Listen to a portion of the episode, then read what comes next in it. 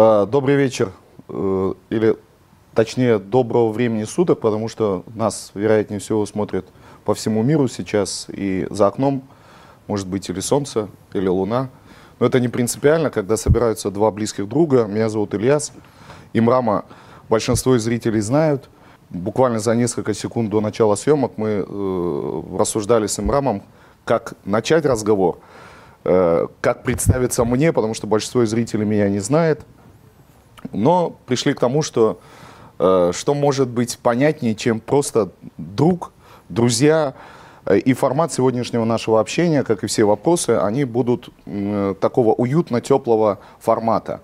Э, я, в свою очередь, попытаюсь выполнить одну из своих задач поставленных. Это раскрыть для вас э, личность Имрама, э, его стороны, стороны его жизни, стороны его характера. Не знаю, получится. Точнее, уверен, что это не получится, но попытаемся это сделать. Мы с тобой знакомы, э, точнее, знакомы-то уже лет 25, если не больше, но дружим... Плюс-минус. Плюс-минус, да. Передача. Да. Я рассказываю своим близким друзьям, э, людям, с которыми я познакомился, о тебе. Мне очень сложно бывает сузить и как-то вот объяснить за короткое время, как-то используя несколько э, формулировок или описаний, э, коротко и емко объяснить, кто такой Имрам. Вот если, мне помоги. Если очень коротко, то можно сказать, это тот, кто стал жить другой жизнью. А вот что в эту другую жизнь входит а, непосредственно, это уже для людей будет творческим аспектом. Например, ну а что это такое? Ну, он музыкант. А, он все-таки музыкант, поэтому. Но ведь все ну, музыканты, многие живут обычной жизнью. Я бы не сказал, что, кстати, это обычная жизнь. На самом деле, это очень необычная жизнь. Потому что настоящий музыкант — это человек, который вообще мыслит по-другому. Вот им еще стать надо. Ну а если человек живет другой жизнью, то это в первую очередь у людей, может быть, возникает образ асоциальности какой-то. Ну, можно сказать, да, сразу возникнет следующий вопрос. Другая какая, да, жизнь? Потому что другая жизнь, понятие, ну, есть асоциальный аспект, есть все-таки другой.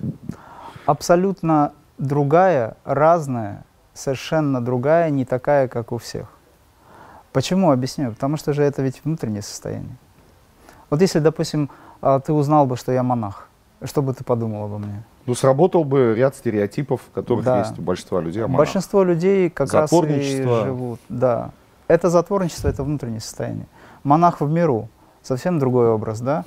Музыкант, художник. Даже музыкант, э, это может быть классический музыкант, может быть какой-нибудь да. хип-хоппер. Наш ум всегда выстраивает определенные сразу стереотипы, вешает ярлыки, как это принято называть, штамм и так далее. И в принципе, пусть так и делает. То есть в широком смысле человек, который... В реальности пусть так и делает. Каждый человек может найти, в принципе, в той композиции, которую я пишу, например, свой образ. Я ведь не э, даю описание композиции, которая выходит. Что бы я хотел, чтобы люди там видели, это неинтересно. У людей универсальный подход к этому, то есть сам свой. Он многообразен, сам по себе мир весь этот, поэтому другая жизнь совершенно. А что человек хочет внести в это понятие «другая жизнь», пусть он сам сложит свои пазлы относительно того, на что он смотрит или на кого смотрит. Окей, но это друг... когда ты начал жить другой жизнью? Ты родился уже в другой жизни? То есть, ну, получается, если бы ты бы родился в другой жизни, то это уже была не другая жизнь. Соответственно, должен был быть в определенный этап твоей жизни определенный момент, ситуация, когда ты перешел да, на другой уровень или стал жить по-другому? Когда Если это говорить было, об было? этом э, в реальности, я иногда шучу, что мне говорят, как вы пришли к этому? Я всегда отвечаю, как ты докатился до этого? Да? Не уходил от этого. Они говорят, ну как? В этом смысле я бы пример привел следующий. Нельзя войти в одну и ту же реку дважды, потому что это каждый раз новая вода. Река движется. Мы сталкиваемся с молекулами воды каждый раз с новыми. Но это одна река, у нее одно название, это есть река. Это наша жизнь. Река — это жизнь, но она постоянно разная. Поэтому говорить о том, что, допустим, я нахожусь в этом а, мире или в том мире, отдельно от того, от этого, как я пришел к этому, значит, я откуда-то ушел, это неправильно. Мы все время находимся в одном и том же. Но это каждый раз новое. Как бы это понятно, но в то же время это непонятно. Э, если объяснить простому человеку ну, мы все простые, но все-таки есть разная степень восприятия такого рода категорий.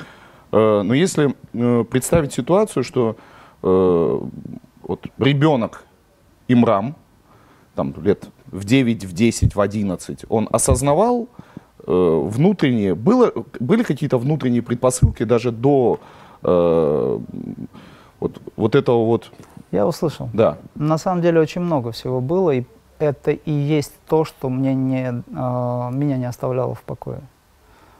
Но очень многое я забыл, и слава Богу. Потому что есть вещи, которые не надо помнить.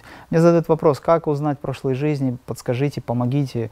Может, вы помедитируете, чтобы узнать, кто я был в прошлой жизни. Я задаю встречный вопрос. А если ты узнаешь, тебя это обрадует? у человека возникает сразу ощущение напряжения, может быть, подозрение, а вдруг, а что, может быть, что-то плохое? Всегда может быть и то, и другое, все же зависит от того, как к этому относится человек. К чему я говорю? То есть э, тот имрам, который был в два года, он, конечно, отличается от того, кто сейчас, как минимум внешне, да? А вот. Но внутренняя суть его никогда никуда не девается. И вот если человек это помнит, вот это вот есть счастье на самом деле.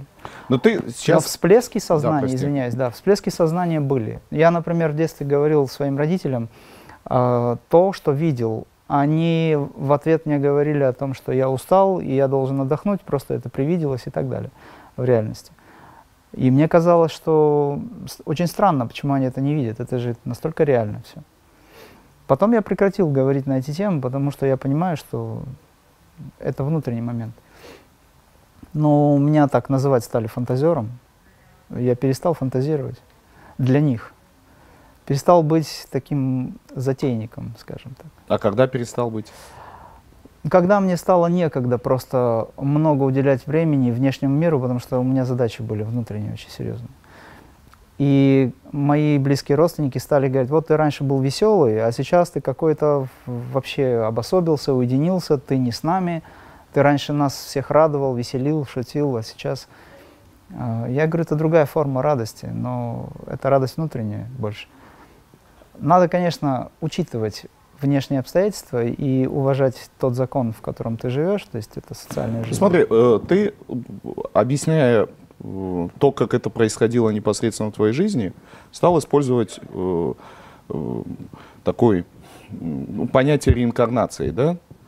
То есть перерождение, а, при всем при том, что родился ты э, в Дагестане в советское время, когда этническое, то есть в месте, где этническая религия это ислам, которая не поддерживает э, реинкарнацию по сути, и э, в советское время, когда вообще, скажем так, отношение к, к таким и высоким у меня категориям. Отец был коммунистом. Вот, да. Так, по усилению. А как это все вот так миксовалось или как вот и, и в чем были предпосылки, почему ты родился именно в этом месте? Вот продолжают вопрос. Дело в том, что Кавказ как таковой является уникальным местом вообще. Я не к тому, чтобы все остальные места э, каким-то образом молить их достоинство, да, а просто Кавказ это очень мощное средоточие духовной энергии, силы.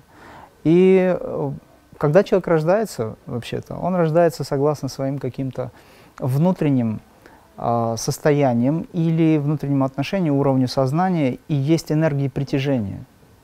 Поэтому я выбрал Кавказ, поскольку там есть горы, там есть мистика, Осознанно там есть энергия. выбрал Кавказ. Душа всегда осознанно выбирает. Но когда человек рождается, он забывает об этом. Но он попадает в условия. Угу. Эти условия, я считаю, это Дагестан, Светская Республика, где, да, ислам был, христианство, он и есть, христианство есть, иудаизм есть. Там очень большое количество, если ты помнишь, э, интересных людей, особенно интересных людей, очень творческих. И когда вот мне в 2004 году я в э, Санкт-Петербурге проводил семинары, там достаточно известные люди были, они удивились, что я из Махачкалы, из Дагестана. Они говорят, как вы там вообще живете? Мне пришлось объяснить, что в нашем Дагестане, так скажем, да, в, в нашем как часть России, э, прежде всего я не являюсь человеком, который привязан к какому-то месту. То есть у меня сознание не такое сейчас уже. Но я люблю любую часть, как говорится, нашей необъятной земли, безграничной вот этой вот, поскольку Земля — это место, где пребывают души сейчас, некоторые души. Вот. Но тем не менее сам Дагестан. Я говорил о том, что там очень большое количество людей, э, вообще уникумов, да, то есть тех э, гениев, которые по сути сейчас очень многое в мире изменили, но о них мало кто знает. Они настолько скромны, чтобы не делать так, чтобы о них многие знали, они просто выполняют свою работу. Вот. Плюс ко всему Кавказ все-таки, если говорить не только о Дагестане, вообще в целом, это особая зона. Это средоточие духовной силы. В этом отношении мне повезло. Наверное, это было связано с тем, что уровни сознания или вибрации души, они именно отзываются на это. Но когда я узнал, что я прошлую свою жизнь прожил в Тибете, в Гималаях, мне стало, стало все понятно. То, То есть, есть горы близки тоже. в любом случае. Кавказ это те же Гималаи, только молодые. На самом деле э, вибрации очень похожи.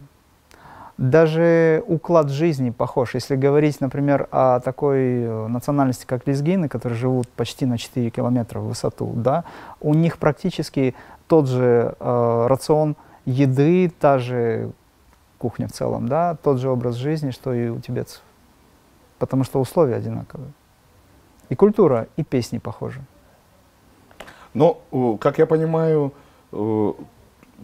ты внутренне себя не, э, скажем так, не сужаешь э, твое а, мировоззрение, твое ощущение, твое мировосприятие, оно не, суж, не, не сужено до, до рамок определенной религии, да? Я, я вообще понимаю? не религиозен. Вот.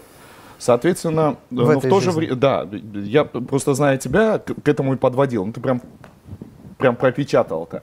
А, но в то же время ты в, с Богом, в Боге, и вот как вот описать то, э, э, э, ну как это понять, как понять человеку, который тебя вот может быть только что увидел по телевизору, ему интересно, кто он, там вот очень сложно, как бы родился в Дагестане, говорит о реинкарнации, выглядит, ну тут пусть люди сами дорисовывают.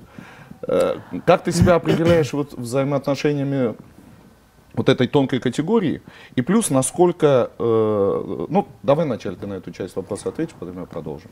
Есть несколько уровней сознания. Все зависит от того, на каком уровне сознания человек находится. Есть люди, которые о Боге ничего не знают. Они знают о том, что им необходимо в этой жизни. Это система выживания. То есть это тот уровень сознания, который пришел на Землю, это, как правило, молодые души. Они занимаются выживанием за счет других вы можете наблюдать эту картину всюду. Да? И второй уровень сознания — это те люди, которые уже стремятся к некоторым мистическим способностям. Э, ну, мистика в этом смысле достаточно духовный термин. Я бы сказал, к факирству стремятся, да? каким-то э, качествам, которые позволяют им быть, скажем, теми, кто сильнее предыдущих. Это та же форма выживания. Третий уровень сознания – это религиозный уровень сознания, когда они уже настрадались и понимают, что ни одна сила, в общем-то, не может дать им то, что они хотят для их выживания, или они понимают, что есть некая сила, которая дает им жизнь постоянно, они ее стали называть Богом. Это религиозные иллюзии. И вот они в этом находятся, в этом страхе, в этой дистанцированности от того высшего существа. И четвертый уровень – это йоги – Йоги, которые не являются религиозными деятелями, это не религия, не направление какие-либо вообще, это состояние. Йога переводится как э, аспект единения. Вот я бы охарактеризовал этот уровень как единение. То, о чем ты спрашиваешь в данном случае. За пределами каких-то конфессий, привязанности к каким-то направлениям и системам. При этом сохранение уважения к этому всему, потому что мы должны принимать, учиться принимать все то, что нам даже не нравится. Но йоги настолько в единстве совсем находятся, совсем единым сущим. Если мы говорим о Боге, то Бог — это есть все во всем. Единое присутствие во всем, поэтому Он и в хорошем, и в плохом. А О... когда ты осознал, что ты йог? И, и были ли у тебя вот эти уровни? Ну, понятно, что первые два уровня ты мы как бы так перевернем, был ли ты религиозным человеком? То есть Конечно, ли ты я это? и сейчас, потому что йога в себе содержит часть религии. Без поклонения высшему внутри себя ты не являешься йогом. А какая из, э, из религиозных школ, доктрин тебе ближе? Единство, без посредников. Угу. Это самая лучшая доктрина. Это то состояние, когда ты не выстраиваешь свои какие-то, э, скажем, аспекты да, своего сознания напротив того, к кому ты стремишься. а ты ищешь самого себя в том, к кому ты стремишься, и ищешь того, кто находится в тебе. Это принцип единства. В йоге это называется самадхи. Но в то же время я знаю, что ты, э, к самадхи еще вернемся, это интересная тема. Э, В то же время я знаю, что ты э, достаточно хорошо знаешь, изучал и владеешь обрядовой стороной практически всех крупных Да. религий. Да, ислам, христианство. Да. Поскольку Буддизм. у меня есть посвящение практически во всех. Это говорит о том, что я их очень уважаю и люблю. При этом я понимаю, э, насколько все примитивно в некоторых случаях и насколько все глубоко могло бы быть, если бы люди пошли дальше. И тогда эта религия стала бы очень мощным механизмом продвижения. То есть не застревать в обрядовости, а переходить в более тонкие сферы восприятия. Но это дело времени. Но это э, такого рода э, знания или такого рода э, направления или продолжение, да? Это, ну, ты, ты- ты имеешь в виду ми- ми- мисти- там, ну, грубо говоря, Да. ислам, суфизм, мистические школы, да? Мистические есть- школы, тех же, мистические направления тех же религиозных конфессий. Мистическая часть этих, этих вопросов, она есть. Она реально есть, но она сокрыта. А вообще, если мы коснулись, допустим, каких-то систем образовательных, да, то есть это же тоже образование. Образование в более какие-то мистические части, да, э, мистические школы. Это Мгм. тоже образование, человек учится. Не обязательно это только школа внешняя, социальная жизнь. А Если мы коснулись этого вопроса, то есть две категории. То есть это то, что нам надо делать, и вторая закрытая часть этих вопросов – это как надо сделать. Я всегда делю на две части ту же религию, ту же йогу. Э, Допустим, есть перечень того, что нам надо сделать. Мы знаем, что нам надо делать, мы делаем это. Но как это сделать? Это уже личное посвящение. Поэтому, если мы говорим о том, как правильно записать музыку, например, да, как правильно использовать программы музыкальные, это вопрос уже технический, Технологически. технологический, да. Но мы знаем, что нам надо записать. А вот как это сделать, должен подсказать человек, мастер. Поэтому здесь... э, Вот относительно мастера и относительно, э, ты, ты заговорил э, о йоге, о, а для большинства зрителей ты это мастер крия-йоги. Э, мне- Заговорил о йоге ты. э, ну, скажем так, я заговорил о ней, а сформулировал это ты. Э, К чему я веду, что для большинства э, людей полных стереотипов, да, йога или йог, это вот такой худой, жилистый, Это постоянно сидящий в, да. в очень сложной какой-нибудь позе. А вот э, для того, чтобы людям стало понятно, так, кто такой йог, что такое крия-йога, Э, Йога сейчас претерпевает очень сильные изменения. Это связано с э, тем, что есть, например, большой водоем, да, может быть океан. И в этот океан случайно произошла утечка, попало очень большое количество темной жидкости в виде нефти. Э, Кому-то надо это все очищать, да. То есть есть службы, которые занимаются вычищением воды, спасают э, фауну, там, допустим, флору и так далее. Greenpeace такой, Да, Гринпис такой, да. Вот йога нуждается в таком Гринписе сейчас, потому что то, что происходит с йогой на сегодняшний день, это печальное недоразумение. Появились э, такие названия, о которых я даже не слышал ни разу. Вот этот вот синтез, симбиоз. И самое интересное, что все это называют йогой, и все это преподносится как очень правильно. А в реальности это влияние, тлетворное влияние Запада, так скажем. Да? Я не против Запада как людей, но я против системы в том смысле, что а, система, которая меняет сознание людям в направлении, скажем, примитивизма вот этого. А йога Это это, тот- специальная работа или дилетанты э, в красивой оболочке занимаются зарабатыванием денег вообще? Или это прям вот целенаправленные? Зарабатывание денег это же тоже работа для некоторых. Потому что сейчас, в принципе, ты знаешь, и наши зрители знают, если красиво обернуть, создать сайтик в Инстаграме пару, то Да. можно вот э, Да. прям учить всему. Сейчас Конечно. вообще мода и время коучеров, мастеров, учителей. С одной стороны, это вот как неплохо может распознать мастера, да, а, и, и если брать йогу конкретно, как п- понять? Давай вернемся к тому, что, потому что вопрос обширный, я бы а, договорил в том смысле, что такое йога на самом деле, как я это вижу Вот. для себя. Да? Йога — это очень сложный процесс единства со своим высшим я, то есть с тем, кто ты есть на самом деле. Это для начала знакомство с самим собой. Если говорить о том, что сегодня под видом йоги преподносится. Это вот та же обрядовость, в лучшем случае. И то дается она совершенно примитивно. Люди не знают элементарных вещей. Да многие инструктора, которые дают йогу сейчас, даже анатомию не знают. О чем мы можем говорить? А йога — это дыхание, это сознание, это не просто тело физическое. Вот. Но если говорить о серьезной йоге, то йога — это путь к космическому сознанию. И вот путь к космическому сознанию лежит через очень многие уровни. У нас есть порталы, разные порталы. Есть физическое тело, это тоже портал. Давай сразу объясним, чтобы зрители, которые вообще отдалеки не переключили канал или там mm. не стали смотреть странный клип, э, что такое космическое сознание? Вот как человеку воспринять? Почему ему надо стремиться к этому космическому сознанию? Для людей, которые не знают, что такое космическое сознание, э, нет слов, чтобы это объяснить. Но я могу сказать, что космическое сознание — это всегда новое чувство радости. Потому что человек, как правило, говорит, а что это такое, зачем мне это нужно? То есть он опирается на интерес. Интерес или ощущения приятные комфортные.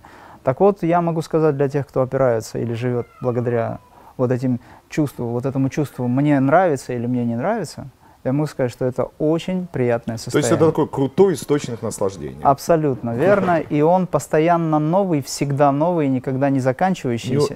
И никогда не, э, скажем так, присыщающийся. Да. От него не, станет, не становится приторно. Но при этом э, люди начинают, э, в этом состоянии люди начинают чувствовать уверенность в завтрашнем дне. Потому что они сегодня. Но вообще вот это вот, э, э, мне кажется, сейчас мы придем обязательно, на чем остановились, просто это, мне кажется, с учетом ритма времени, который сейчас, с учетом экономических, если брать Россию, мировых э, ситуаций, он такой, такое депрессионно тяжелое. И действительно возникает желание да, найти внутри или где-то найти источник вот этой радости, чтобы как минимум вот это все на тебя не давило. Но прежде всего надо форму одежды менять. Люди же в черном. Сейчас это даже модно стало. Есть очень много фильмов на эту тему. Но люди ходят в основном в черном. Почему? Мало кто носит цветное, мало кто носит яркие, красивые, да в конце концов белые. В основном серое, в основном черное. Ну это как-то сложно же. Вот э, у тебя плохое настроение, ты весь такой в депрессии. И открываешь шкаф, тебе вообще ничего одеваться, одевать не хочется. Тогда человек надевать. должен ходить голый. Это лучше, чем носить черное. Потому что когда человек э, носит одну набедренную повязку, как это делает йоги, то солнечные лучи гораздо то есть, получается, быстрее не так, питают. Что дождаться хорошего настроения, чтобы было желание одеть цветное, а наоборот, да? То есть Но ведь есть себя... такое понятие, чтобы повысить себе настроение, улучшить, люди идут и снимают стрессы в шопингом. Но ведь это об этом речь. Но когда ты приходишь в магазин и видишь, что везде одно черное, черное, черное, разные конфигурации, но все черное, на что смотреть там?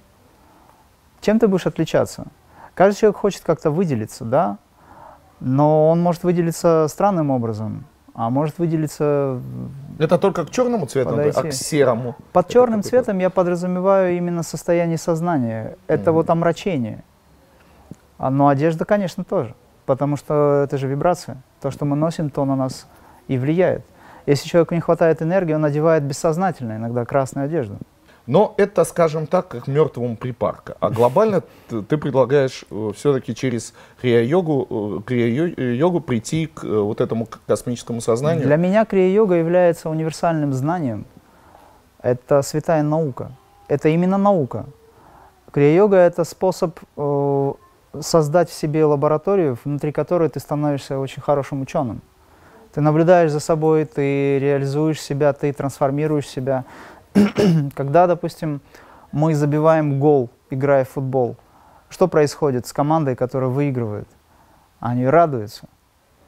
А та внутренняя радость, безграничный источник этой радости, который всегда внутри нас, он ждет своего времени. Это же можно все пробудить и вообще дол должно пробудить. И самое интересное, и самое удивительное, что в этот момент ты совершенно свободен и от самой радости тоже. То есть ты находишься в состоянии не безразличия, но отрешенности, которая позволяет тебе быть всегда сильным внутри себя, зная в полной уверенности, находясь, что с тобой никогда ничего не произойдет. Не то, что внешне, да и внешне тоже, потому что люди знают наперед многие вещи. Но когда ты внутри уверен в себе, когда ты, э, вот этот принцип «я есим» в йоге воспринимается как всегда новое состояние, «я присутствие», и вот оно и есть бессмертие. И когда человек выходит на этот уровень, он, обретая это космическое сознание, понимает, что он не ограничен этим телом, не ограничен этим пространством, он безграничное нечто. Это вызывает очень мощное чувство, очень сильное чувство радости, безграничной радости внутри. Это ликование, которое никуда не девается. Ну, это же такое бессмертие, когда ты просто не привязан к своей физической оболочке, по большому счету. Когда а ты не как бессмертие минимум твоего тела. Нет, есть бессмертие тела тоже. А, Есть очень много учителей, которые демонстрируют это. Более того, я скажу тебе, что сейчас мир будет жить дольше. Как минимум лет на 10-15 увеличиваются а, Сейчас сроки пока, жизни. Да. тенденция такая. Почему? Потому что энергии, трансформирующей энергии больше.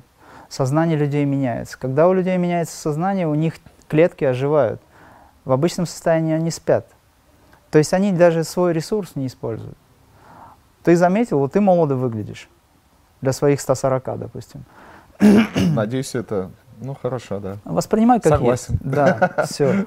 Вот видишь, ты согласился. А есть люди, которые говорят, да нет, да мне, зачем, что там осталось, а для чего Не, это я нужно? иногда это тоже говорю, но мне кажется, любому человеку приятно внутри э, слышать. Конечно, да. Но это не, не только потому, что тебе надо приятно, ну, чтобы сделать приятно. Я, конечно, всегда рад тебе, э, как говорится, помочь в этом отношении. Но я говорю о том, что люди занижают планку.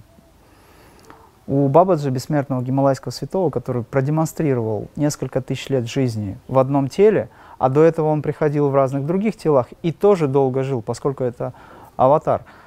У него есть ученик, один из учеников, я как на семинаре об этом говорю, э, его имя Леонардо Ор, известный дядя такой. Он занимается проблемой бессмертия тоже. Он выпустил книгу одну, я ее, правда, не читал, но просматривал. А, Очень хорошее название, говорящее о многом. «Бросьте привычку умирать». То есть есть какие-то программы да, социальной жизни, которые прописывают в нас сокращение жизни. Потому что еще лет 150-200 назад люди жили более 100 лет стабильно, и в 130 они могли иметь детей. Они были совершенно активны. Это было вот недавно. Но у нас же совершенно то, что было, все забывается, все переписывается. Есть долгожители на Кавказе.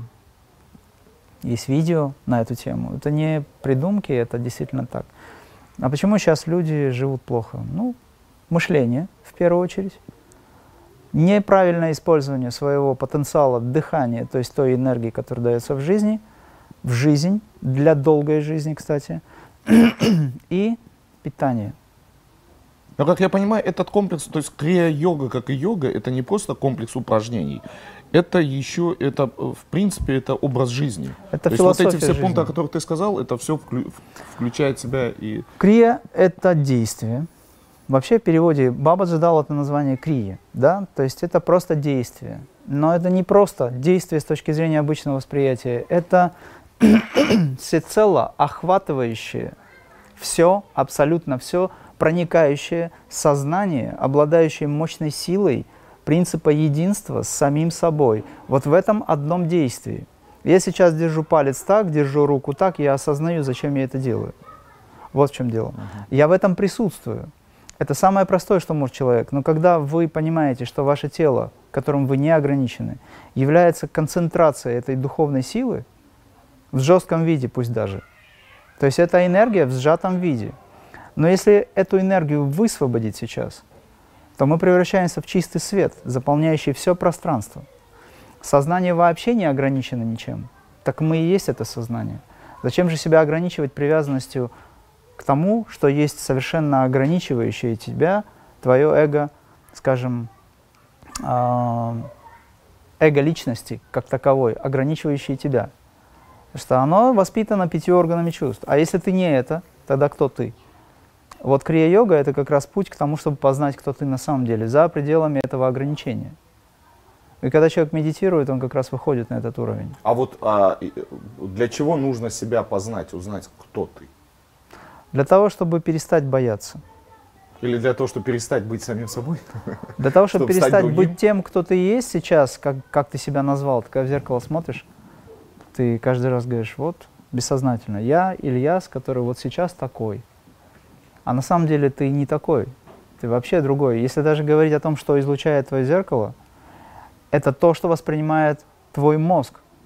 Но излучает ли зеркало на самом деле то, что воспринимает твой мозг? Может быть, ты другой. Потому что в собственных глазах ты один, а в моих глазах ты другой. И это получается уже неправда. Если говорить о том, кто мы на самом деле, тогда надо научиться видеть за пределами обычного восприятия. Что Своего нас есть. полного стереотипов, каких-то... У нас же сейчас зашорен. даже ученые говорят о том, что мозг воспринимает, опираясь на прошлую информацию. Яблоко. У тебя тут же мгновенно возникает ощущение, потому что есть опыт. Ты, получается, из кэша памяти берешь постоянно информацию и тут же выставляешь ее на передний план, но это же не то. Общий сервер такой. Да, да. получается?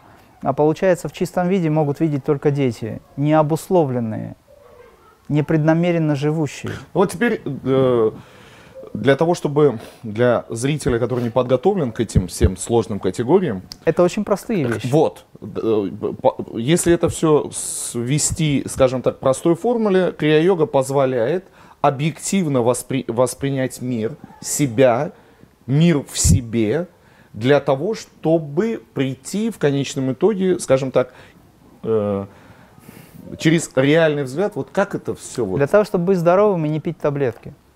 Шучу, конечно. ну, Здоровье – это побочный, побочный результат. Я вообще считаю, что болезни не существует. Есть изменения в теле. Крия-йога нужна для того, чтобы быть счастливым. Давай вот, так. вот, наверное, так. А счастье начинается не там, где ты в поисках приключений для того, чтобы себя развлечь. Счастье там, где ты находишься в покое, воспринимая себя, То свою истинную себе, природу, да. да, это совсем другое состояние. Это тихая радость. Но ты, конечно, можешь что-нибудь там Имрам, но вытворить. для вот, э, чтобы люди себе представляли о том, что такое крия-йога, как я себе представляю, это опять же, это комплекс определенных, Это психофизический метод, Да. достаточно простой. а в течение дня сколько времени надо э, уделять? 24 часа в сутки. Ну, ты прям сейчас, Да. сейчас многие Но если испугаются и переключат. А многие уже переключили. Да, ну, отлично. Дело в том, что а, есть люди, которые пассивно практикуют, а есть люди, которые активно практикуют. Активно практикующие это те люди, которые ищут себя в жизни каждую секунду, работая с самим собой. Вот, например, когда ты сидишь, где твоя точка сборки находится? Ты меня слушаешь, ты пытаешься понять, твоя точка сборки находится здесь. То есть твое сознание находится в переднем мозге для того, чтобы следить за тем, что я говорю. Вдруг я что-нибудь наговорю не того, что нужно, что не вписывается во всевидящее око этой камеры, к примеру, да, и микрофона. Ты находишься в состоянии попытка понять, и твоя энергия в переднем мозге находится. Но в этот момент, находясь здесь, ты считаешь, что ты достаточно осознан, потому что ты находишься вот, я, Ильяс, допустим, сейчас, я слушаю, я себя понимаю. Но в реальности ты ведь не ограничен этим телом, у тебя есть еще эмоциональное тело, оно гораздо больше. Есть следующая матрешка, это ментальное тело, есть очень большая матрешка. Это ты говоришь про тех, кто живет в этом. То есть тот, кто постоянно познает и постоянно... э, Представь себе, чтобы ты, что ты сейчас, говоря со мной здесь, сидя на этом стуле и практикуешь. на диване, находишься в практике и осознаешь себя как некое божество, допустим, да, ну так, гипотетически. Представим так, метафорически. Мгм. Ты божество, которое наблюдает за тем, как Ильяс общается с Имрамом. Мгм. Кем бы ты хотел быть в этот момент? Ты у того, кто вышел из меня, ты ему... Ты, ты ему Представь себе, задаешь что вопрос. ты а, божество, которое создал Ильяса, которое общается с Имрамом. Да я хотел бы оставаться божеством. Правильно. То есть точка сборки твоя теперь уже не в переднем мозге находится. Ну да. А теперь представь себе, что это божество тоже создал ты, только гораздо больший, еще более объемный, еще более универсальный. Хотел бы ты быть обычным божеством? Ну, я когда говорю о Мое эго бы твердило, нет. нет. все правильно, да. Точно так же, как Ильяс и Имрам не хотели бы сейчас быть в теле собаки, потому что у собаки очень большие ограничения, хотя это друг человека. Точно так же собака не согласилась бы на своем уровне быть кошкой или мышкой. Мышка И не, не хочет. понимает, как прекрасно быть человеком. Совершенно верно. Поэтому человеку, если он хочет понять, кто он на самом деле, надо перестать быть мышкой, кошкой, собакой, а, имрамом Ильясом, и надо стать Богом. Так для этого нужно заниматься практикой и саморазвитием. Это внутренний процесс. Я понимаю, я- ты прости, что я все-таки сужаю и делаю Сужаю, наш разговор более такой конкретный. Это как раз Конкрет- процесс. Да. Э, это ты, ты э, сказал о том, что есть два пути э, практиковать крию. Это вот такой глубокий подход, когда ты действительно в этом 24 часа. И есть как бы такой э, начальный уровень да, для новичков. Я скажу тебе так. Вот извини, может, перебил. Угу. Есть такой момент. Есть тенденция жизни человека. Есть люди, которым ничего не нужно. Они либо спят, либо умерли. Хотя биологическое тело еще живет. Угу. Под смертью я воспринимаю именно отсутствие творческой жизни. Есть люди, души пытливые, пытливые умы. Есть люди любознательные, есть любопытные. То есть это все тенденции сознания, да, то есть проявление сознания. Вот мне всегда было скучно жить, ничего не делая. Это внутреннее состояние. Мне всегда было интересно познать, а что же дальше? Есть какая-то тайна, как сказал Буратино. И проткнул носом очаг. Да, это дверь в другое измерение. По сути, вот этот фильм или этот мультфильм, к примеру, да, это прямое указание на то, что дверь во, в то счастье, в тот мир счастья, к которому мы стремимся. Это рядом. Да, во-первых, рядом. Всегда был рядом, да, да. то есть это внутреннее состояние. Вот, и тогда обычный мальчик может стать тем, кто приведет, как говорится, большое количество людей к состоянию радости и ну, смотри, вот для большинства это йога. Да, опять же, для большинства людей, для того, чтобы начать э, полноценно практиковать, ну вот крию, к примеру, крию, да, э, а точнее крию, прости, что я к примеру. К примеру. Крию, да. Э, Есть нужно себя направления. научить много, э, точнее себя во многом ограничить. То есть это же э, ты не просто чему-то учишься, да, и что-то начинаешь делать, но это еще ты чего-то, чему-то должен лишиться, в чем-то себя ограничить? Йога – это принцип ненасилия. Йога в себе заключает пять э, общечеловеческих ценностей или пять жемчужин, так называемых, пять ценностей. Йога – это путь к, э, к истине. Йога – это ну, соответственно, закон. это вегетарианство, если это путь ненасилия. Да, давай мы возьмем сначала философскую часть, чтобы давай. потом э, выделить оттуда. То есть стремление к истине, то есть познанию того, что есть я в этой жизни, что есть жизнь в этом, в этом угу. мне. Да? А, йога это также праведность, это долг перед самим собой, перед своими близкими сначала. Потом, когда человек приходит к очень высоким пониманиям, к высокому пониманию, он понимает, что есть долг перед его жизнью. Жизнь это тоже живое нечто. В этом есть безусловная любовь. Мир, покой – это йога внутреннее, и не насилие ни в мыслях, ни в действии. Поэтому, когда люди занимаются йогой, они э, очень часто начинают э, впадать в крайности. Он тут же резко бросает есть мясо, допустим, да. Это его выбор, он, может быть, делает правильно, но он должен учитывать биохимию. То есть не должно быть насилия, это я отвечаю на вопрос. Угу. Э, лишение. Да, лишения, они рождают жизненные силы, они пробуждают жизненные силы. Посмотрите, что с жизнью происходит. Людей заставляет пробуждаться да, сама жизнь заставляет. Йога – это тот научный путь, который позволяет тебе взять под контроль все изменения в твоей жизни, которые происходят, без насильственным образом. Почему объясню? Потому что есть знание. Вот, например, если ты любишь есть мясо, к примеру, да, я разговариваю с людьми, они говорят, я без мяса жить не могу. Но когда с ним поговорив, объясняешь, что происходит с его телом, с его сознанием, у него уже любовь не такая интенсивная к этому продукту. Он задумывается. Постепенно он придет к тому, что это вредно. Ну, допустим, да. Ну, либо пристрастия какие-то, алкоголь там и так далее.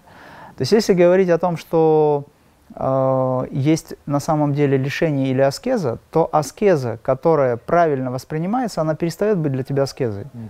Это становится твоей частью жизни, тебе нравится в этом. Постепенно тело перестраивается достаточно быстро. Но если человеку непонятно, зачем ему так делать, а его или он сам себя заставляет, то здесь насилие. И это долгий процесс, тогда люди либо скатываются к своим пристрастиям снова. Вот он не пил 6 лет, потом запил. Э, применительно э, непосредственно к твоей семье, э, я знаю, в силу того, что мы с тобой давно друзья, что твоя дочь, которая уже зрелая, красивая девушка, прожила большую часть, точнее всю свою жизнь именно вегетарианцем, да, то есть с она, рождения. С рождения, да. И она является таким ярким примером, что как бы если ребенка кормить изначально, э, не употребляя и не используя животные белки, насильственно добытые, да, как я понимаю, все-таки сыр, молоко, Да, вы не, да. вы э, то можно вырастить красивую девушку в данной ситуации. А, при всем при том, что ты сам родился и жил в достаточно таких жестких мясных традициях, что Дагестан, мясо, шашлык. Как вот ты сам вот этот вот переход из вегетарианства, вот непосредственно на твоем примере, насколько он тебе был легок, Ну, как это все происходило? В случае со мной это не было сложным, потому что та устремленность, которая во мне была, то понимание, которое есть, да, с момента, когда я уже решение принял, я просто взял и принял решение. У меня с этим проблем нет. Потому что когда мужчина принимает решение, он должен это сделать. Потому что это мужчина. Ну, согласен. Есть очень много женщин, Слово железо. да, есть очень много женщин, которые намного тверже, чем мужчины, да. На сегодняшний день мы это можем наблюдать. Тенденция такая сейчас. Э, Я понимал, что, что такое этот продукт, что он из себя представляет, и я через понимание, идя, решение принял. Но я это сделал быстро, постепенно, но очень быстро. Мгм. Вот. А как отнеслись твои близкие родственники? Ну, Ведь это паника, тоже как проблема, всегда, когда семья да. большая, человек отказывается от э, мясного, от животных белков, и приходится отдельно готовить. Вот как, как Но ты советуешь Были моменты, когда я э, посоветовать могу следующее. Я могу посоветовать через э, разъяснение, объяснение идти. Тогда, когда человек перестает есть мясо, в семье начинается там паника, а что, чем кормить, вообще что такое, все, кто попал и так далее, разные разговоры. Это потому, что у людей есть одна проблема, невежество называется, отсутствие знаний. Когда, допустим, э, член семьи говорит о том, что он перестает есть мясо с этого момента, то это в какой-то степени перестройка всей кухонной системы, да, Ну. получается. Потому что ты, я знаю, готовишь хорошо. Представь себе, что ты- Продуктовая корзина меняется. меняется все, Да. да.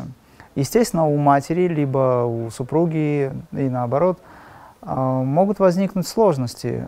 Есть подозрения, есть страх и так далее, потому что нет знаний. Нам же ведь навязывают концепцию мясоедения. Мне даже в Дагестане, когда я еще жил, один э, достаточно известный человек сказал, а как ты живешь без того, чтобы есть мясо? Мясо же дает агрессию. Как ты живешь вообще здесь без агрессии? Я ему сказал, что агрессия это не сила. Сила это не агрессия. Сила это настоящая сила. Это то, что позволяет тебе подняться над этими всеми вещами. Агрессия исходит из гнева. Гнев, агрессия это все элементы слабости. Агрессивное состояние это внутренний, это уровень сознания, опять же, который формируется благодаря таким продуктам. Вообще благодаря фактор агрессии химии. сейчас в обществе очень высокий. Вообще, я не знаю, банально говорить, что в советское время люди были подобрее. Э, Я сам стараюсь не использовать эти категории, но, Но так и возникает было, иногда ощущение, что вот как Сейчас будто тенденция вообще даже. Молодежь, которая никогда не знали, что такое Советский Союз, они стараются жить 60-ми, 50-ми. Да, да. Тенденция сейчас, сейчас. модно это ретро, Да. 80-е в Америке. Да, когда да. все такое, все добренькое, мягкое. Лайтовое, все лайтовое. спокойное. Почему? Потому что устали люди от этого всего. Вот эта вот тяжесть, клиповая тяжесть, Вот, вот, звуковая вот, тяжесть. вот, вот. она была создана с целью поменять сознание людям. И это сработало в какой-то степени. Но сработало не в пользу тех, кто это хотел. Люди ринулись в другую сторону. Это очень хорошая тенденция, я считаю. Как минимум, это хотя бы потому, что наша Вселенная вышла из темного рукава галактики. Сейчас больше солнца, больше ярко. Как говорится, ярких цветов и так далее. Сюда входит тема вегетарианства. Если говорить о том, что человек хочет быть как минимум здравомыслящим, ему надо выводить яды и токсины из тела. А если человек ест мясо, о, каким, о, каких, э, о каком здравомыслии речь может идти? Абсолютно нет ничего этого. Оно как бы есть, да, формально мы мыслим, мы что-то там себе, но мы даже не понимаем, насколько мы могли бы действительно иметь чистое сознание, если бы наша клетка, наши нейроны, наш мозг не был бы в, э, вскормлен вот этим всем ГМО, там, допустим, если взять, да, ну, всей этой химии, плюс еще и животным белком. Так вот, э, тогда, когда я перестал есть мясо, я просто матери сказал, что и с этого момента я буду вегетарианцем. У нее началась паника. Что же она будет готовить? Она же хочет накормить своего Пирожки сына. с мясом. Да, но э, те моменты я для себя решение принял. Те моменты жизни, фрагменты, когда я приходил домой и видел мясную еду, я ее просто не ел. Либо я сам себе готовил, либо мама делала мне что-то отдельное. Это, конечно, не было многообразием и разнообразием еды, но постепенно все это меняется потихонечку. Сейчас я знаю, твоя супруга готовит просто роскошные вегетарианские блюда. Да, да. Сейчас тут можно уже не жаловаться на разнообразие, я думаю. Есть в интернете где-то картинка, чем же питаются бедные вегетарианцы. Там свыше трех тысяч блюд, не похожих друг на друга, совершенно разных, которые сделаны э, и отданы как подношение высшему. Это просто неописуемое зрелище. Ее можно найти, эту картинку. То есть в реальности ведь э, люди, которые понимают, что это такое, они уходят. И вот этот уход от старого, от этого разрушающего, разрушительного, а, это очень хорошая тенденция сейчас, она по всему миру. Очень большое количество детей рождаются вегетарианцами. У нас знакомые есть, э, у моей супруги врачи, допустим, да, она э, закончила мединститут, сама врач по образованию. Ей врачи звонят, что делать, у меня дочка отказывается есть мясо. Это хорошая тенденция. Ну, касательно, если говорить о моей дочери, то да, мы с рождения решение приняли, хотя в то время было достаточно сложно. А, это не то чтобы на свой страх и риск, но в какой-то степени да, это тоже присутствовало. Но была уверенность, убежденность, хотя нам говорили наши же друзья-врачи, вы ребенку жизнь испортите, она у вас будет недоразвита и так далее. Но сейчас они об этом ничего не говорят. Ну, когда вы, э, э все-таки твоя супруга, она медик, и в любом случае была база, и каким-то образом все равно выстраивалась, наверное, система питания ребенка. Тем она более выстраивалась, в то время, когда в магазинах практически ничего не было. Она выстраивалась интуитивно и э, на, скажем, опиралась на отголоски информации и в первую очередь внутреннего чувства. Почему? Потому что не было интернета и не было телефонов. Были только книги. Но книги стоили дорого. Их тоже надо было найти. их еще надо было найти. Поэтому это все внутренние процессы. Да, конечно, информация извне шла, естественно. И мы благодарны тем, кто ее передавал в свое время. Я прошу прощения у наших зрителей в эту камеру, да, наверное, правильно будет обращаться. У нас ограниченный э, хронометраж нашей передачи, времени, поэтому я э, постараюсь и вообще стараюсь э, охватить максимально интересные для вас темы эти темы и мне интересны. Э, поэтому э, надеюсь, что наша сегодняшняя передача, наш выпуск этот, он только аппетит вызовет у вас, для того, чтобы вы дальнейшие выпуски смотрели. Я буду перемещаться с темы на тему, и может показаться такой небольшой хаос. Но все тут взаимосвязано. Тем более, когда речь говоришь о йоге вообще. Мы к хаосу привыкли, извините. Вот, хаос. Ну, главное, чтобы не доктор хаос. Да, да. да. Это очень важно. Э, мы, э, то есть, воспринимая йогу, ты заговорил о, дых, ты говорил о дыхании как о, о важнейшем аспекте йоги, и крия-йоги в частности. И, естественно, дыхание, оно рождает звук. Звук, который потом становится голосом, музыкой, мантрами, пением. И, э, и это этот аспект музыкальный, он э, является для тебя достаточно важным.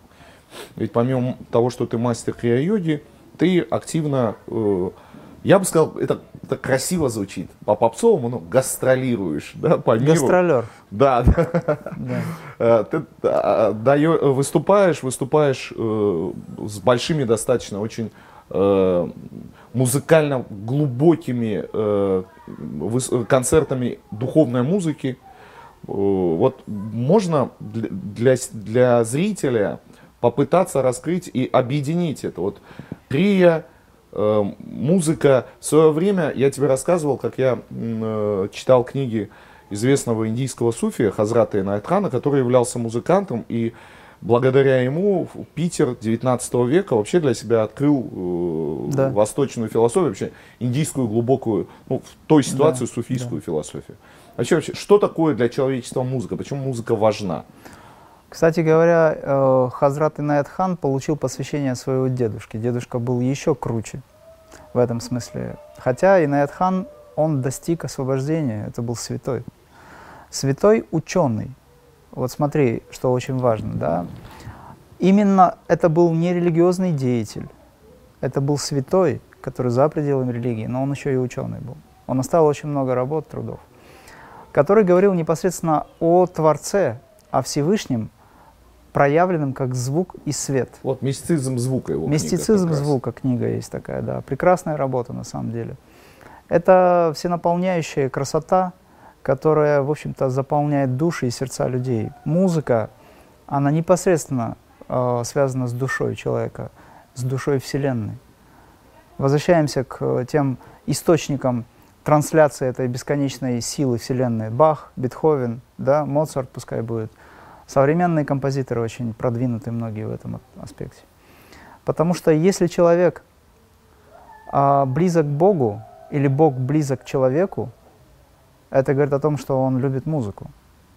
Он потому и любит музыку, потому что его душа отзывается на это все.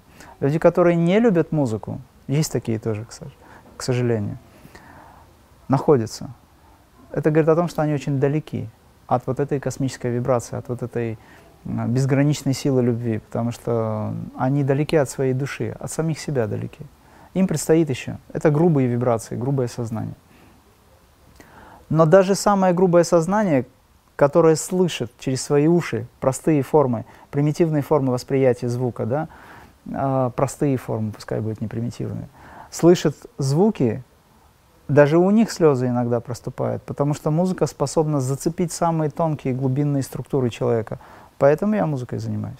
Ну смотри, музыка же музыки рознь. Да. К примеру, в, в исламе э, музыка имеет достаточно много ограничений. Это нашиды, музыкальные инструменты, это бубен. Если брать э, христианскую, христианские традиции, так там вообще в каждом из течений свои представления о духовной музыке. Да? Где это, где-то это госпелы негритянские, да, где-то это да. органная музыка, очень возвышенная, которая немного человека так по головке да, бьет, успокойся. Вот э, Тут Разные уровни главный... восприятия, вот. да. А, допустим, в исламе считается, что музыка это запрет вообще в исламе. А, сказать, что это правильно, да, это правильно. Сказать, что неправильно, да, это неправильно. Все зависит от уровня восприятия людей. Почему запрет музыки? Потому что, видя, что делает музыка в барах и ресторанах с людьми, которые выпивают и потом пускаются в пляс, забывая себя на самом деле, но при этом ведомыми становясь, в этом смысле да. да и вообще я считаю, что это не музыка. Да и вообще очень много музыки же создается для того, чтобы люди пьяными наевшись, ну, Ресторанная музыка, мяса, да, да, да. танцевали. Э, как и, в принципе, любой из аспектов жизни имеет две стороны. Да? Ты же сам недавно говорил, где-то год назад, о такой тенденции желудковой а, Я, музыки. Да, музыка да. для желудка. Да. Музыка для желудка, да. да. По сути, да, э, хорошее состояние, хорошее. Может быть, в этом ничего плохого нет, но хорошего, да, хорошего точно ничего нет. Почему? Потому что, да, это может быть в какой-то степени человека расковывает, делает его немножечко веселым, он там в стрессе. Сейчас оправдать все, что угодно можно. Угу. Так можно же жить, чтобы не заставлять себя или не создавать условия для стрессов. Ту музыку, которую исполняешь ты, вот что это... Э, я задаю вопрос не потому, что я не знаю, а для того, чтобы наши зрители... Я понимаю. Я стараюсь писать то, что я чувствую. К сожалению, нет инструментов, которые могут выразить то, что я чувствую, потому что на самом деле их нет. Но максимально на сегодняшний день технологии, те же синтезаторы, та же живая, допустим, э, скажем, какая-то партитура да, на инструменте, позволяют сделать что-то, хотя бы приблизить процентов там, на 50, на 40 от того, что ты слышишь на самом деле. Для меня музыка — это образы, в первую очередь. Любые звуки, которые я беру на синтезаторе, либо на фоно, они возникают в виде цвета. В виде света и цвета в первую очередь. Допустим, какой-то тембр, я сейчас раскрываю, почему я так все. Тембр, который я выбираю, вибрато какое-нибудь, какое-то интересное звучание э, на синтезаторе, к примеру, да, он создает формы. Если та форма, которую я вижу, та идея, которая есть моя музыка в будущем, она созвучна или отражается в этих формах, я тогда применяю этот звук. Потому что когда я беру звук на синтезаторе, еще раз повторю, я начинаю видеть формы и образы. Он рождает целую композицию. Это фильм. Поэтому, когда я вижу фильм, я могу на этот фильм написать музыку. Это саундтрек, который, в общем-то, э, какому-то фильму, который еще не сняли. Но если я, допустим, пишу музыку, то я этот саундтрек как идею, я ее э, транслирую в пространство вовне в виде этой музыкальной композиции. Но у людей есть э, возможность самим понять, что автор, либо он сам, как человек, который слушает, для себя из этого может взять. Я замечал, что очень часто совпадают идеи. Но это ты говоришь про авторскую, э, про да, авторские да. композиции. А вот этот аспект духовной музыки, аспект духовной музыки баджаны, э, баджаны. Да. Но, во-первых, мы стараемся все-таки сделать аранжировку. Правильно, свою. баджаны, да? Ну, баджаны, баджаны, да. То есть, э, это духовное песнопение. Если говорить о проекте, мантрическом проекте, то мы делаем аранжировку на него. Мы, как правило, э, очень многое меняем. Есть, конечно, лейтмотив может остаться, общеизвестный, но аранжировка настолько меняет песни, что это, в общем-то, новая песня. Это проект, который позволяет людям соприкоснуться с духовной сферой, потому что мантры меняют сознание на клеточном уровне. В лучшую, только в лучшую сторону.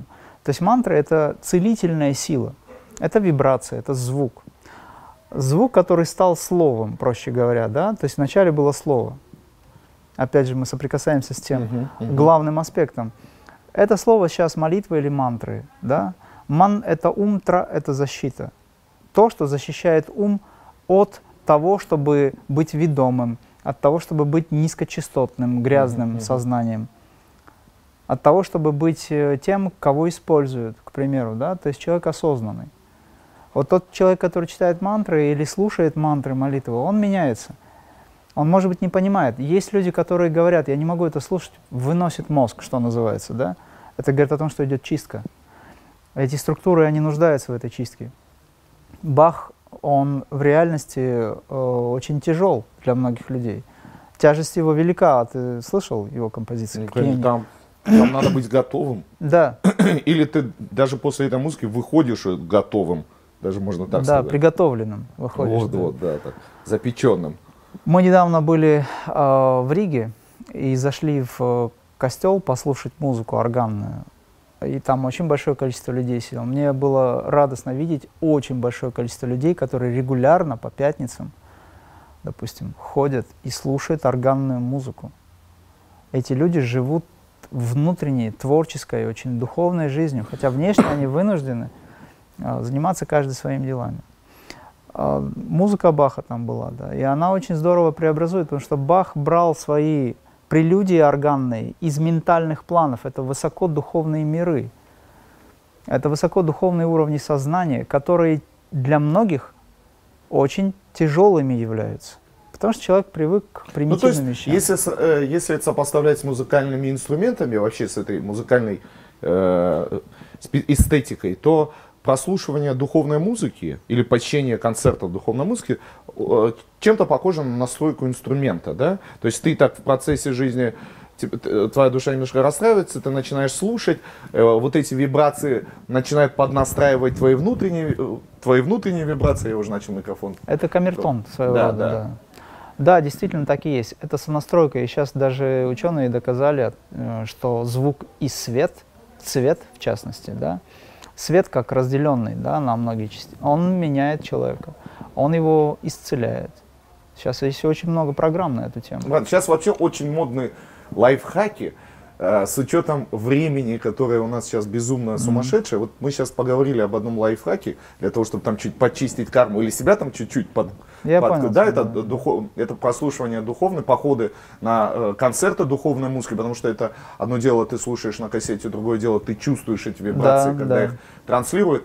А что бы ты еще нашему зрителю подсказал в виде таких добрых лайфхаков, как за не используя много времени или там, ну, прибегая к каким-то простейшим, э, какие-то простейшие рецепты для того, чтобы себя держать в форме. Э, естественно, конечно, в Самое... идеале, я думаю, практиковать крия-йогу, как да, минимум 42 да. энергизирующих. Но вот что вот самое такое простое, легкое, что можно делать Самое простое, это то, на что я не успел ответить, мы ушли от вопроса. Ты в самом Видишь, начале, вернулись. да, теперь вернулись. Давай. В самом начале задал вопрос о дыхании. Помнишь? Да, да. да. Вот отвечая на вопрос этот и на тот, который ты только что задал, uh-huh, uh-huh. самое простое и э, прикладное. Не забывайте дышать. Потому что человек, который находится и присутствует в дыхании, он получает огромное количество энергии. Если человек гуляет в сознании, дышит просто, механически, его дыхание активно, он теряет жизнь. Человек, который сконцентрирован на дыхании, его э, повседневная жизнь меняется, если он контролирует этот процесс. Больше энергии, больше осознавания. Вот смотри, вот сидит сейчас человек перед экраном. Вот как я сижу да, сейчас да. перед экраном. Да. Э, и он вообще оторван и не в курсе э, вообще систем дыхания как таковых. Он просто дышит. Да, он в зависимости от эмоций начинают меняться циклы дыхания. Что нужно он сделать? должен сосредоточить свое внимание на дыхании, слушая собеседника. Либо размышляя. То есть вот я слушаю тебя. Да. И, и ты наблюдаешь за, за тем, как ты дышишь. У тебя дыхание само случается. Ты просто находишься в этом. Но ты не гуляешь, не уходишь куда-то там далеко, а ты не забываешь. Принцип, э, знаешь, когда корова травку щиплет, она за теленком приглядывает. Но она свое дело делает. Она гуляет, там смотрит, но теленок всегда в а поле. А внимание не будет рассеяно? Или путем тренировок? Это, это очень бы... быстрый процесс. Угу.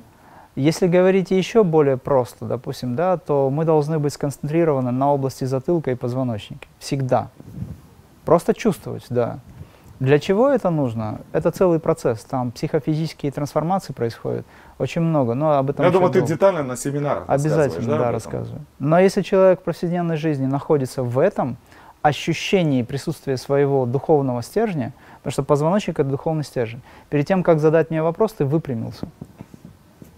Это происходит бессознательно. Я боялся, что ты меня все равно после съемок поругаешь за то, что я сидел сутуло. Я же никого не ругаю никогда. Все воспринимают э, мои э, какие-то наставления по их же просьбе в качестве наставления, воспринимают это как «он меня поругал». Не, ну я же с улыбкой. Вот. А я с улыбкой ругаю. Меня да, он не ругает, честное да, слово. Да. Так вот, если вы просто будете сконцентрированы на позвоночнике, это я через тебя людям всем говорю, mm-hmm. это уже сократит э, ваши расходы энергетические. Концентрация на дыхании и на затылке и позвоночнике. Да, на теле часть. в целом, потому что там, где ваше внимание, там энергия. Вот ключ. И что в результате вот этой концентрации будет происходить? Вы начнете чувствовать, что вы меньше стрессуете, вы начнете чувствовать, что вы не так быстро устаете. Угу. Это уже немало в современной жизни. Если человек концентрирует себя на том, что я называю лоб, затылок, позвоночник, да, в целом, то он формирует себе принцип «я энергия». Это происходит изнутри. Конечно, если он прочитает на эту тему, это чуть быстрее произойдет. Но со, времен, со временем да, он начнет чувствовать больше силы. Он начнет чувствовать, что энергии больше, значит, я энергия. И точка сборки переместится на принцип «я энергия», а не «я тело». Угу. Тело всегда нуждается в отдыхе. Но если я энергия, тогда зачем отдыхать? Тело же энергия, ну, да, да. а энергия не устает. И еще интересный момент. Если я энергия, за этим раскрывается еще больше возможностей у человека. Конечно, если он практикует йогу, это еще более осознанная тема. Но ты говоришь о простых людях, которые не хотят заниматься ничем, но хотят сохранить свою жизнь. Да. Я энергия, это правильное мышление. То есть надо к себе относиться правильно. Я всегда об этом говорю. Uh, мыслить праведно. Правильно и праведно в первую очередь. Я энергия, принцип это когда ты себя уже перестал считать дряхлым стариком. Неважно, сколько тебе лет. Второй момент. Ты следишь за дыханием, не забываешь дышать. Это значит, что ты концентрируешь свое внимание на дыхании. Корректируешь его. Когда человек стрессует, он активно дышит. Если ты сконцентрирован на, дыша- на дыхании, то ты контролируешь процесс. Тогда стрессы не достают тебя так, как раньше. Или вовсе не достают. И третий момент – это питание тогда же изменяется. Питание э, самое основное из... Самое основное это мышление. Потому что если правильное мышление, тогда ты не съешь того, что тебе не, не нужно, и ты будешь э, находиться в состоянии осознанного контроля энергии через дыхательный цикл, потому что количество дыханий в жизни сокращает длину жизни. Угу. То есть, проще говоря, человеку дано определенное количество вдохов и выдохов за жизнь. В стрессах он может быстро их продышать и умереть. Угу. Поэтому мы живем, планка жизни занижается. Почему? Потому что количество дыхания увеличивается за счет накопления токсинов, за счет стрессов, информационных токсинов, ну и так далее, физических. Если вы находитесь элементарно в состоянии «я» энергии, тогда энергия не нуждается в таком количестве еды ненужной, не накапливает ничего, да, тело не гниет, грубо говоря, если энергии вы тратите меньше, потому что дыхание берется под контроль за счет правильного отношения к себе, к жизни и к тому, что есть этот мир в целом. Человек становится, в итоге человек становится тем, кто осознает, что я – центр Вселенной. Не эгоистическое «я», угу. а на самом деле. Обрати внимание, Вселенная, она безгранична ведь, правда, считается? Она, конечно, имеет свои ограничения, на самом деле, да, но она очень большая. Где бы ты ни находился, ты всегда являешься центром Вселенной. Потому что она безгранична. Везде может быть. Центр. Ты можешь поспорить со мной и сказать, я же сижу здесь, если я центр, то я тогда периферия в какой-то степени.